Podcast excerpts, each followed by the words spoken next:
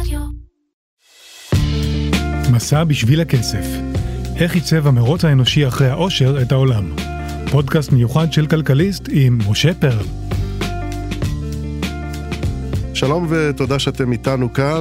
אנחנו בפרק שלישי, יש אלוהים וקוראים לו כסף.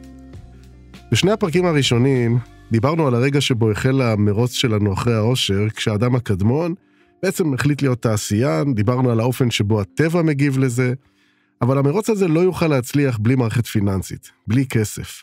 בכפר קטן אפשר יהיה לקיים כלכלה שבה אחד נותן לשני חיטה ומקבל ממנו צמר או חלב, אולי אפילו ביישוב אולי קצת יותר גדול אפשר יהיה לקיים הסדרים שבהם אנשים מחליפים סחורות כשמספרן של הסחורות האלה לא מאוד מאוד גדול, כן? אני אתקן לך את המחרשה, אתה תבנה בתמורה סכר שינתב את מי הנהר לחלקות החקלאיות שלי. אבל ככל שמספר המוצרים והשירותים גדל עם התפתחות המסחר, זה הולך ונהיה פשוט בלתי אפשרי. אנשים לא יסחבו עם שק תפוחי אדמה כדי לשלם למוסכניק, ולא ישלמו בכדי חלב כדי לרכוש כרטיסים להצגה של השמן של השבט, שיש לו איזה תיאטרון פרינג' בדאונטאון. כאשר עסק מתפתח צריך כסף כדי לאפשר את המסחר, כי בקהילות גדולות יש המון, המון מוצרים ושירותים. זו מהותה של התפתחות כלכלית. אבל מה זה בכלל כסף? למרות שהוא כל כך מרכזי בחיים שלנו, בואו נודה, כשאנחנו חושבים על זה, די קשה לנו להגדיר מה זה בכלל, מה זה כסף. האם כסף הוא מחזור הדם בגוף של הכלכלה, זה שמוביל חמצן ממקום למקום ומאפשר לה בעצם להתקיים? אולי זו בכלל איזו שפה שמאפשרת לסוחרים לדבר אחד עם השני, לסמן ערך לכל מצרך, לכל מוצר? הוא נועד לאפשר תקשורת כלכלית? או שאולי צריך להתייחס אליו כאל אמצעי טכני, פשוט כזה שנועד לאפשר להחליף סחורות, להחליף מוצרים, כלומר, לעשות עסקים באופן שיהיה טכנית יותר נוח. אם אני הייתי צריך לתת כאן הגדרה במילה אחת, הייתי אומר שכסף הוא רעיון. זה רעיון שבמרכזו אמונה.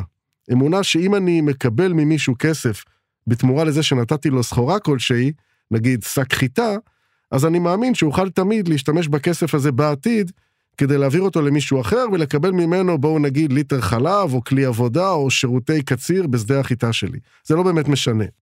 מה שמשנה זה שאני לא אקבל את הכסף בעסקה הראשונה, אם לא תהיה לי באמת אמונה שלמה שאני אוכל להשתמש בו לעסקה אחרת בעתיד. כסף זה כמו אלוהים, במקום שבו לא מאמינים בו, הוא לא באמת קיים. דמיינו לכם מדינה של אנשים שבה כולם, אבל באמת, ממש כולם, מאמינים שחתיכות פלסטיק צבעוניות הן כסף. אפשר לשלם באמצעותן, לקבל דברים בעלי ערך, לחתיכות הפלסטיק האלה הם קוראים ז'יטונים, ולמדינה שלהם הם קוראים קזינו. ובאמת, אפשר להעביר שם מיד ליד את הפלסטיקים האלה ולהמר, לשחק, לקנות בחנות, לשלם על משקאות, לשלם על אוכל. אבל מה קורה כשמישהו מאזרחי מדינת הקזינו יוצא עם הז'יטונים שלו מחוץ לגבולות המדינה? איך זה שפתאום הוא מגלה שהז'יטונים שלו הם סתם חתיכות פלסטיק חסרות ערך? פשוט מאוד. מחוץ למדינת הקזינו הפשיטו מהן את האמונה. אלפי שנים השתמשו בחפצים שונים ככסף כי האמינו בהם. באימפריה השומרית שילמו באמצעות גרעינים של שעורה. היו להם מין קעריות קטנות כאלה שהכילו כמות מסוימת של גרעינים, וזו הייתה אמת המידה לתשלום. קערת גרעינים, חצי קערה, שתי קערות, ככה הם שילמו, תלוי מה קנית או מכרת, אבל זה היה הכסף. בסיביר הכסף היה פרוות של בעלי חיים, במרכז אמריקה שילמו באמצעות פולים של קקאו. בטיבט, במשך תקופות ארוכות העדיפו מלח בתור כסף. בווירג'יניה לפני 400 שנים, שזה לא כל כך מזמן, זה עולם כבר די דומה למה שאנחנו מכירים היום, עלים של טבק, אז עלים של טבק היו כסף. זה היה אמצעי התשלום החוקי. הבן אדם הגיע לחנות, שלף מהארנק שלו עלי טבק, כמובן שלא היה כתוב עליהם כאילו את מה הערך שלהם, אבל המוכר שקל אותם, ולפי המשקל הוא שילם את העסקה. ואיך דאגו לשמור על האמונה בעלי הטבק? מה אם אני אתחיל לגדל בחצר האחורית של הבית שלי קצת טבק כדי לחזק את תזרים המזומנים של המשפחה? האמריקנים ידעו היטב איך לעשות את זה. השלטונות בווירג'יניה קבעו שחובה על כולם להשתמש בעלי טבק, הם אסרו לעשות חוזים בכסף אחר, אבל הם ידעו באותה מידה להדק את האמון בכסף הזה. מי שנתפס מגדל טבק באופן לא חוקי, דינו היה מוות. אני לא צוחק. גזר דין מוות למי שנתפס מנסה לתחמן את הסיסטם כדי להגדיל את כמות הכסף, כלומר טבק, או להקטין אותה אגב, כי היו גם מקרים שבהם הציתו כל מיני אינטרסנטים מטעי טבק של מגדלים חוקיים. החוקים הנוקשים הם שיצרו את האמון הציבורי. אנשים השתמשו בעלי טבק ככסף כי הם ידעו שהעלים שיש להם בארנק יהיו שימושיים גם מחר. תראו עד כמה האמון הוא לב העניין. כאשר הכל התחיל, כלומר כשהכסף בא לעולם, החפצים ששימשו כאמצעי תשלום, היה להם גם ערך מעבר לעובדה ששימשו לעשיית עסקאות. גרעיני שעורה למשל, שהזכרנו אצל השומרים, אם האמון הציבורי הולך לאיבוד ואנשים לא מוכנים לקבל אותם ממך, תמיד תוכל לאכול אותם. גם מלח או קקאו, זה שימושי, אפשר לעשות בזה משהו. מפרוות תוכל לעשות בגדים, אפילו זהב, שיהפוך ברוב התקופות לנחשק ביותר למטבעות, אפילו בו אפשר לעשות ממנו תכשיטים או אביזרי מתכת כלשהם, אבל שטרות נייר, אלה שיגיעו לעולם בשלב מאוחר יותר, הם כבר די חסרי ערך, זה נייר, וביטים במחשב, שזה מה שאנחנו עושים היום, זה כבר ממש כלום, זה לא באמת קיים. ולמרבה הפלא, ככל שהכסף נהיה יותר אבסטרקטי, יותר מופשט, פחות גשמי, כך יותר אנשים מאמינים בו. תראו לי מישהו שלא מוכן לקבל ממני שטרות של דולר, או מישהו שלא מאמין לאפליקציה שלו, כשהיא מראה שהיתרה בבנק היא X או Y. אז כמו שהזכרתי, מטבעות, ובעיקר מזהב, הם היו הכי פופולריים. מנהיגים לכל אורך ההיסטוריה פשוט מתו עליהם. הראשונים שנמצאו היו מטבעות משנת 700 לפני הספירה, ממקום בשם לידיה, איפשהו בדרום טורקיה של היום, ומאז אנחנו רואים כמעט בכל מקום ובכל תקופה הנפקה של מטבעות מסוגים שונים של מתכת. הרעיון עבד ככה: שליט, מנהיג כלשהו, היה כובש שטח או מדינה, מנפיק מטבע חדש מזהב או מחומר אחר, הוא מתחיל להפיץ אותו בקרב המדינה הנכבש אותו בכל שטחי השליטה שלו. אם זו אימפריה, בכל רחבי האימפריה. על המטבע, הוא היה מטביע בדרך כלל בצד אחד את הדיוקן שלו, תמיד באופן מאוד מחמיא, ואם אפשר עם דברי הלל ושבח, ובצד השני היה מספר איזה סיפור. בדרך כלל איזה ציור שמבהיר שהוא-הוא השליט החדש, או איזה איור שמדגים קרב חשוב שהוא ניצח בו, או מרד שהוא הצליח לדכא, משהו עם עוצמה. בעצם זה היה העיתון הראשון בהיסטוריה. תחשבו על זה. איך אפשר להעביר מידע להמונים בעידן שבו כולם אנאלפביתים ואין אמצעי תקשורת? איך השליט שכבש עכשיו ארץ חדשה, יביא לידיעת ההמונים את העובדה שהוא הבוס החדש, שהוא השליט, שקודמו חוסל, שעכשיו את המיסים צריך לשלם לו ולהיות כפופים לחוקים שלו. מאוד פשוט. המטבע זה הדבר שהכי הרבה עיניים רואות אותו. הוא עובר מיד ליד, אנשים משלמים אותו זה לזה. אם הוא מראה שעכשיו יש כובש חדש ושהוא חזק מאוד, ושהוא זה שניצח את אלמוני או את פלמוני, אז עכשיו כולם יודעים, לא רק יודעים, הם פוחדים מהגיבור החדש שהכניע את קודמו, כמו שהם רואים על המטבעות החדשים שהפיצו להם. ולכן הם בוחרים להאמין למטבעות האלה. אם הוא כזה גיבור וכזה חזק, אז אפשר לסמוך על הכסף שלו, כי מי יסרב לשלם באמצעי תשלום שהשליט האכזר והחזק שהגיע לשכונה, מצהיר שהוא-הוא אמצעי התשלום החדש שלו. כשהקיסר הרומי אספסיאנוס דיכא את המרד הגדול בירושלים בשנת 70 לספירה, והבן שלו טיטוס החריב את בית המקדש, הוא מיהר להנפיק מטבע חדש. על צד אחד, כמקובל, היה הדיוקן שלו, ואילו בצד השני היה כתוב בלטינית יהודה השבויה, ג'ודאה קפטה בלטינית. היות והרוב אינם יודעים קרוא וכתוב, הוא הטביע שם ציור שבו רואים קיסר רומי עומד ככה בתנוחה בוסיסטית כזאת, תנוחת שליטה, ולמרגלותיו יושבת דמות קשורה שמייצגת את ממלכת יהודה. תאמינו לי, בעצם תאמינו לו, המסר עבר. מה זה עבר? המטבע הזה הופץ בכל רחבי האימפריה ועשה את העבודה עבור הקיסר הרומי. קודם כל, אנשים למדו שהקיסר הגדול הכניע את המורדים בירושלים והשתלט על יהודה. שנית, כולם הבינו את המסר שלא כדאי להם למרוד כדי לא לחטוף את מה שחטפו היהודים שהתבצרו בירושלים, נרצחו בהמונים, המקדש שלהם הוחרב, וכל האוצרות שלהם נלקחו והועברו לרומא.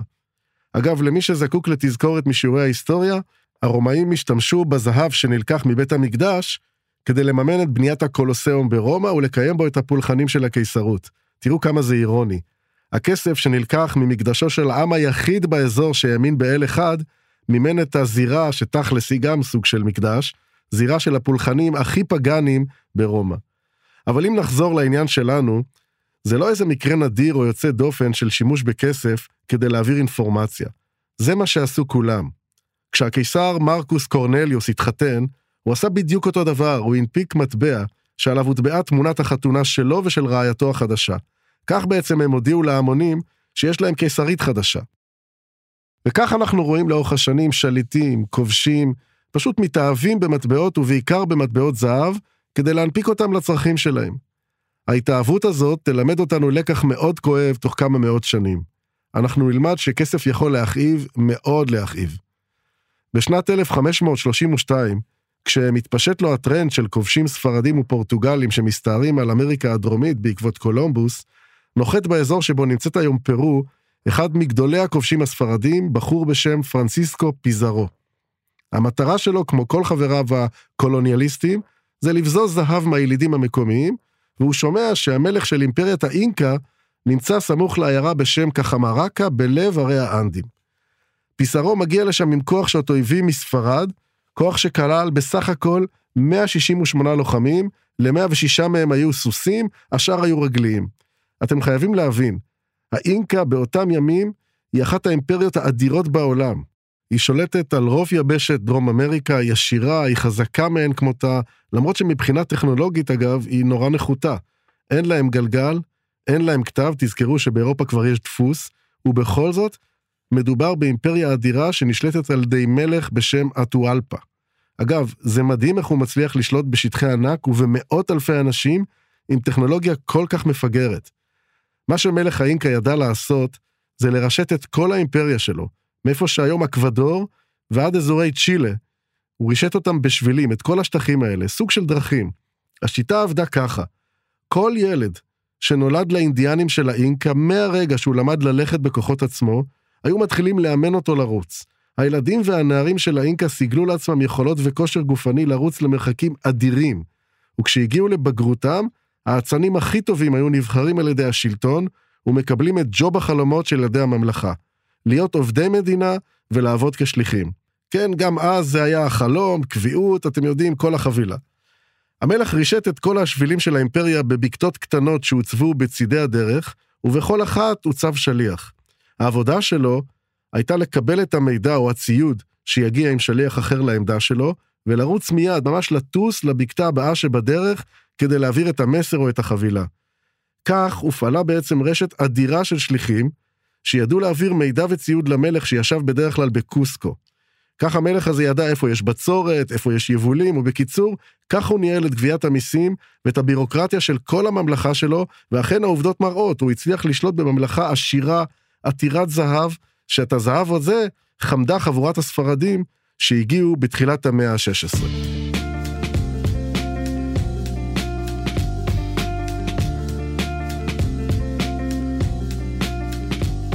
בנובמבר 1632 התרחש שם אחד הקרבות הגורליים בהיסטוריה, קרב בין 168 ספרדים לבין צבאו האדיר של מלך האינקה. זה יקרה בעיירה הזו, קחמרקה, שם המלך חנה עם צבא של 80 אלף לוחמים. פיסרו הספרדי יצר איתם קשר, הצהיר כמובן שפניו לשלום, וקבע לפגוש את המלך הטואלפה בכיכר העיירה. האירוע הזה מתועד בכתובים, זה כבר היסטוריה. וההיסטוריונים מתארים איך שיירת המלך שהגיע למפגש, החלה עם שלושת אלפים אנשים שהלכו ככה בראש השיירה, וקודם כל ניקו את הדרך. אחריהם אלפים צעדו בשירה, ורק אחר כך הגיע הפריון עצום שעליו ניסה המלך עצמו. נסו לדמיין את זה, זה היה מטורף. בהתחלה ניגש אל המלך הכומר, שהתלווה למשלחת של פיסרו, והגיש לו ספר, ככל הנראה אחד מספרי הקודש. המלך לא ראה בחיים שלו ספר, הוא לא הבין בכלל שצריך לדפדף, ואז הכומר שלח יד כדי להראות לו מה לעשות, אבל המלך של האינקה לא הבין, נתן לו מכה קלה על היד, ותכלס, מה שקרה זה שהספר פשוט נפל על הרצפה. כדי לקצר את העניין, אספר לכם שהספרדים ראו באקט הזה פגיעה אנושה בקדושת אמונתם, ומיד החלו להסתער על האינדיאנים של האינקה.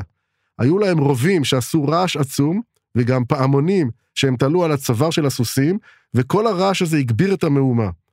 אנשי האינקה, האינדיאנים, לא ידעו בכלל מה זה נשק חם, הם לא ראו סוס בחיים שלהם, הם נכנסו להיסטריה, והקרב הזה הפך כאוטי לחלוטין, והתפרסם כאירוע באמת היסטורי, כי 138 אנשים הצליחו להכניע צבא של אלפים.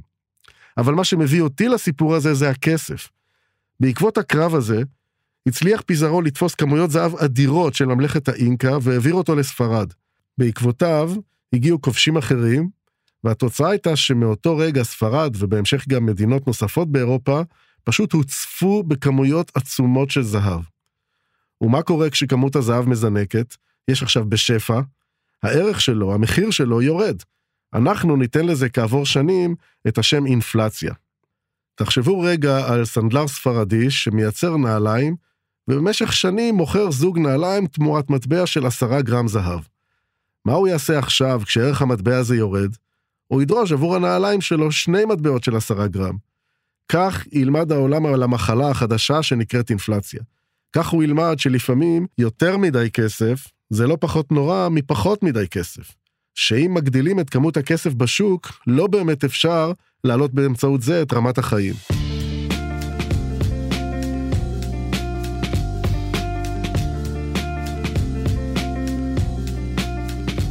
אז עכשיו אתם אומרים לעצמכם, אולי פשוט נימנע מאינפלציה אם נייצר את הכסף שלנו מחומר אחר, נגיד נייר, חומר שהממשלות ידפיסו אותו וכך הם ישלטו בכמות שלו. אם זאת תהיה השיטה, לא נהיה חשופים למצבים בהם מישהו מציף פתאום את השוק בזהב או בעלים של טבק וכיוצא באלה. אז האמת שזה בדיוק יהיה הלך המחשבה שיתפתח כסף מנייר. הראשונים לפתח כסף מנייר היו הסינים, שעשו את זה כבר במאה ה-11, אבל הם הפסיקו את זה אחרי תקופה קצרה. הניסיון הרציני המשמעותי היה בארצות הברית, וגם שם זה יקרה בעקבות מלחמה. בעצם אני מדבר על המושבות האמריקניות עוד לפני שנולדה ארצות הברית. במסצ'וסטס, שבחוף המזרחי, התפתחה פעילות כלכלית מרשימה. המתיישבים האנגלים פיתחו מסחר ועסקים, החלו להרחיב את פעילות הייצוא והיבוא. אגב, אחד הדברים הראשונים שהם עשו במאה ה-17 זה להקים קולג' קטן בשם ניו קולג', שאחרי כמה שנים טובות, הם ישנו את השם שלו לאוניברסיטת הרווארד. אז החבר'ה האלה שהצליחו כלכלית, עם האוכל גבר אצלם התיאבון, ובשלב מסוים הם מחליטים לצאת למלחמה נגד שבטים אינדיאנים בקוויבק הקנדית. זה נמצא מצפון למקום שבו הם גרים. אחד ממנהיגי הקהילה, אלישע האצ'ינסון, שכנע את ההנהגה שניצחונם מובטח, ושהם יחזרו משם עם שלל מרשים ויעשירו עוד יותר את המושבה המתפתחת. כך קורה שאנשי מסצ'וסטס, שבוסטון הייתה הבירה שלה, שוכרים חיילים, מארגנים ציוד, רוכשים תחמושת ויוצאים לבזוז את השכנים שלהם מצפון. די מהר התברר שהתחזיות של האצ'ינסון היו מופרכות, והלוחמים של בוסטון מפסידים בקרב וחוזרים עם הזנב בין הרגליים הביתה. עכשיו הייתה בעיה, בעיה לא פשוטה. כל המודל היה לשלם להם את שכר החיילים ולממן את ההוצאות של המלחמה מהשלל שייתפס.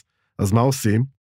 הפוליטיקאים של בוסטון שוברים את הראש, ואז אותו האצ'ינסון מציע הצעה. נחלק לחיילים תלושים מנייר, ונבטיח להם שמי שיביא את התלוש הזה עוד כמה חודשים למשרד האוצר, יקבל כנגדו את הכסף שהובטח לו במזומן. זה ייתן לנו זמן להתארגן כלכלית. ואיך נבטיח שלא יזייפו את התלושים האלה? מאוד פשוט.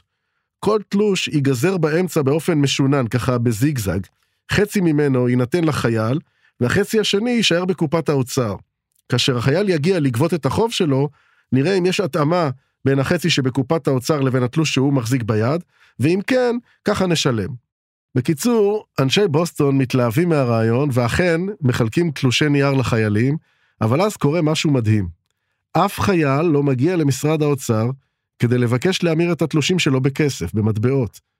מתברר שהחיילים פשוט שילמו באמצעות התלושים האלה לכל מיני סוחרים, והתפתח לו נוהג שהניירות האלה הופכים לאמצעי תשלום שעוברים מיד ליד. למה? כי כולם האמינו, כולם האמינו שאם מישהו יחליט מתישהו להביא תלוש כזה למשרד האוצר, אכן תשולם לו התמורה במטבעות זהב. כלומר, שימו לב, ככל שאמונה שאפשר להמיר את הנייר הזה במטבעות אמיתיים גברה והתפשטה, כך לאנשים היו פחות סיבות לבצע את ההמרה של התלושים האלה לכסף. וזה הרגע, זה הרגע שבו נולד בעצם כסף הנייר בבוסטון. התלושים האלה היו ההורים הראשונים שלו. לכסף הזה, שהממשלה מנפיקה ושולטת על הכמות שלו, אנחנו קוראים כסף פיאט, שבלטינית זה כך יעשה. והוא כל כך הצליח בבוסטון, שהמושבות האמריקאיות אחרות התחילו לחקות את השיטה ולהדפיס גם כן שטרות משלהם. אז הנה, יש לנו עכשיו מצב חדש. ממשלות ששולטות על כמות אמצעי התשלום, אף אחד כבר לא יציף עכשיו את הכלכלה בזהב, אבל האם זה באמת יעזור? האם זה ימנע את המחלה הזאת שנקראת אינפלציה? כנראה שלא. לכל אורך ההיסטוריה, השליטים לא עמדו בפיתוי להגדיל את כמות הכסף, ובדרך הזו לשחוק את ערכו ולגרום לעליית מחירים. זה יקרה כמעט בכל תקופה, בכל אזור, אבל הדוגמה הכי מדהימה, באמת הכי מדהימה ולמרבה הצער סופר רלוונטית אלינו, הדוגמה הזאת התרחש בגרמניה בשנות ה-20 של המאה הקודמת. אנחנו בגרמניה של אחרי מלחמת העולם הראשונה, המדינה ממש מלקקת את הפצעים, הקופה שלה ריקה, יש לה המון חובות בעקבות ההוצאות של המלחמה, ובשנת 1919 מתכנסות המעצמות המנצחות, צרפת, אנגליה, הברית, איטליה ויפן, הן מתכנסות בוורסאי שליד פריז, כדי לנסח את הסכם הכניעה שעליו יכריחו את גרמניה לחתום. אגב, זה היה מצב מוזר, שבו המנצח לא מזמין בכלל את המנוצח כדי לדון בתנאי הכניעה. בקיצור, בחדרי הדיונים בוורסאי, מתפתחת דינמיקה שבה צרפת וארצות הברית דוחפות להסכם קיצוני, תובעני, כזה שיכריח את הגרמנים לשלם פיצוי ענק על הנזק האדיר שגרמו לאירופה. אגב, בעיקר בצרפת היה שם נזק באמת אדיר, ערים שלמות הפכו לאיי חורבות. לעומת זה, האנגלים היו קצת יותר פשרנים. לא בגלל איזו אהבת גרמניה או רחמים. אחד הנציגים שלהם בוועדות שדנו בנושאים הכלכליים היה ג'ון מיינרד קיינס, מי שבמהלך השנים הבאות יתגלה כעולם כאחד מגדולי הכלכלנים של המאה ה-20. קיינס מזהיר את חבריו, אל תהיו חזירים מדי, כי אם נפיל על הגרמנים סעיף פיצוי מוגזם, זה ייגמר בבכי. בסופו של דבר, הצוותים לא מקשיבים לו, אגב, בתגובה הוא התפטר מהוועדה, והסכם ורסאי המפורסם כפה על הגרמנים לשלם פיצוי אדיר של 132 מיליארד מרק. זה בערכים של אז, וזה היה באמת סכום עתק. מאותו רגע, יצא לדרכו בעצם כדור שלג, זה שידרוס את הכלכלה הגרמנית ויחולל היפר-אינפלציה מטורפת. כדי לשלם את הפיצויים ואת שאר ההוצאות שלהם, מתחילים הגרמנים להדפיס מרקים בטירוף. הכמויות היו עצומות, וככל שהדפיסו יותר מרקים, כך ירד ונשחק ערכו של המטבע הגרמני. וככל שנשחק ערך המטבע, כך החלו לעלות המחירים. זו הייתה אינפלציה שכמוה לא נראתה. ערך המרק פשוט צלל בדרמטיות. בשלב מסוים הוא היה שווה פחות מהנייר שעליו מודפסים השטרות. בגרמניה של שנות ה-20, ילדים עושים עפיפונים משטרות של מרקים. אנשים הסיקו את התנורים שלהם בשטרות של מרקים, כי עץ עלה להם יותר. בשלב מסוים, אגב, הממשלה החלה להדפיס את השטרות האלה רק על צד אחד. ילדים באותם ימים עשו שיעורי בית וציירו בגני הילדים ציורים על הצד הריק של שטרות של מרקים. וככל שערך המרק צלל, כך טסו המחירים למעלה. אנשים קיבלו משכורת פעמיים ביום, כן, פעמיים ביום, אני לא טועה, לא פעמיים בחודש, פעמיים ביום, הם קיבלו את זה כדי שיוכלו לרוץ לסופר באמצע היום ולרכוש מוצרים לפני שהמחיר יזנק עוד יותר, והמשכורת שלהם תהפוך בעצם ללא רלוונטית. זה היה מטורף. יש סיפור מדהים על עיתונאי אמריקאי שהגיע כדי לסקר את המשבר הכלכלי הזה, והוא סיפר שהוא נכנס למסעדה בברלין, וביקש מהמלצר שיתאים לו מהתפריט ארוחה בעשרה דולר. שילם בדולרים. המלצר ארגן לו שלוש מנות, הגיש לו את הראשונה, אחרי זה את השנייה, אחר כך את הקינוח, ואז, כשהסועד קם ללכת, אומר לו המלצר, אדוני, תמתין בבקשה, כי מגיע לך המנה האחרונה. עונה לו העיתונאי, לא, לא, זה בסדר, כבר אכלתי את הקינוח, נתתם לי. ואז המלצר מדהים אותו ואומר לו, תראה, אני יודע שאכלת כבר קינוח, אבל פשוט מהרגע שהתחלת בארוחה, הערך של המרק הגרמני ירד עוד יותר, ולכן הדולרים ששילמת שווים יותר, אז הנה מגיעה לך עוד מנה. אתם כבר מבינים שהאינפלציה המטורפת הזאת הייתה באמת משהו שלא נראה, והיא ריסקה את החברה הגרמנית לרסיסים. המשבר באמת היה נוראי, אנשים התרוששו, הכסף שלהם איבד את ערכו, חלקם התחילו לשלם בסיגריות, ורבים רבים התחילו למכור חפצים אישיים, כל מיני חפצי אומנות, או אפילו רהיטים שהיו להם בבית, פשוט כדי לשרוד כלכלית. מי שרכש את חפצי האומנות האלה היו בעיקר זרים, וככה החלה לצוף ולעלות ולהתעצם שנאת הזרים בגרמניה. את הסנטימנט הזה, על גבי המשבר הזה, תפס טרמפ פוליטיקאי די זניח שאיש לא הכיר את שמו. קראו לו אדולף היטלר. את דרכו לקדמת הבמה של הפוליטיקה הגרמנית הוא יעשה בעזרת האינפלציה. ייקח לו עשר שנים, אבל כולנו יודעים איך זה נגמר.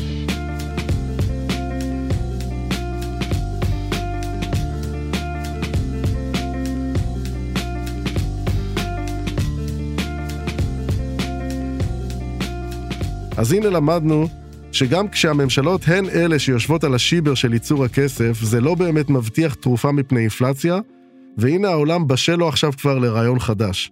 רעיון שמגיע לעולם כמה עשרות שנים אחרי זה, בשנת 2008. ב-1 בנובמבר באותה שנה, צץ באינטרנט מאמר של אדם שקורא לעצמו סטוצ'י נקמוטו. במאמר הזה הוא מציג לעולם כסף חדש, ביטקוין הוא קורא לו. עד היום אנחנו לא יודעים מי זה אותו נקמוטו, האם יש אדם כזה בכלל, מי באמת עמד מאחורי הביטקוין, אבל אנחנו בהחלט לומדים לחיות עם הכסף החדש שהוא הציע לעולם, כסף שאנחנו קוראים לו כסף קריפטוגרפי, כסף מוצפן. הרעיון המרכזי של יוצריו הוא פשוט. תהיה מערכת מטבע סגורה, איש לא יוכל להתערב בכמות המטבעות, איש לא ישלוט עליהן, הכל נקבע מראש, ואין לנו יותר עניין עם ממשלה ששולטת בכסף או עם השפעות חיצוניות אחרות.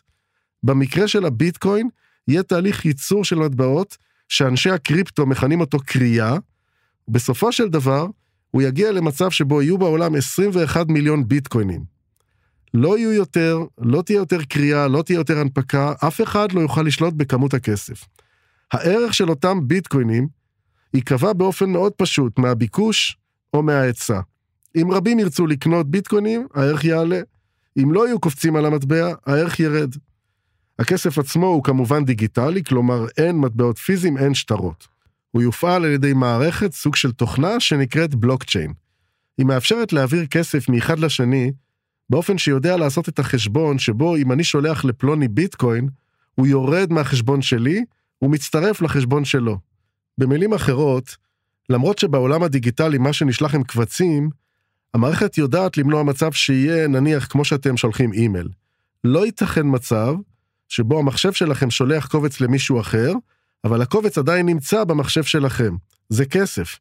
אם הוא עובר ממני אליכם, לא ייתכן מצב שהוא יישאר אצלי כמו קובץ אימייל. כשאתם משתמשים בכסף דיגיטלי באפליקציות של הבנק או באתר האינטרנט של הבנק, התוכנה של הבנק מתווכת ביניכם לבין מי שהעברתם לו את הכסף. היא יודעת להוריד מהחשבון שלכם ולהוסיף לחשבון שלו. יש כאן מתווך פיננסי שקוראים לו בנק, והוא לעולם ידע מי הצדדים לכל תנועה כספית. הכל מתועד. במקרה של הבלוקצ'יין אין מתווך, וזה בדיוק העניין. בדיוק כמו התוכנות של הבנק, הוא יודע להעביר את הביטקוין מחשבון לחשבון והכל נרשם, אבל הפעולה היא אנונימית לחלוטין. איש לעולם לא ידע מי העביר ומי קיבל. אז הנה יש לנו כאן כסף חדש, ששום גורם לא שולט בכמות שלו, והוא מאפשר העברה מיד ליד באופן אנונימי לחלוטין. מתברר שיש לא מעטים שאוהבים את האנונימיות הזו. אבל האם זה הפתרון לאינפלציה? האם זה הדבר הבא באבולוציה של הכסף? האמת היא שאין לדעת. אישית, אני עדיין לא השתכנעתי שביטקוין בכלל זה כסף. זאת שאלה די גדולה. אגב, די ברור שמי שכרגע רוכש אותו, עושה את זה לא בשביל להשתמש בו כאמצעי תשלום. אני לא מכיר מישהו שהולך למכולת עם ביטקוין, מי שרוכש אותו, בואו נודה לאמת, עושה את זה כנראה כי הוא רואה את עצמו כמי שמשקיע בנכס, נכס שלדעתו הערך שלו יעלה בעתיד.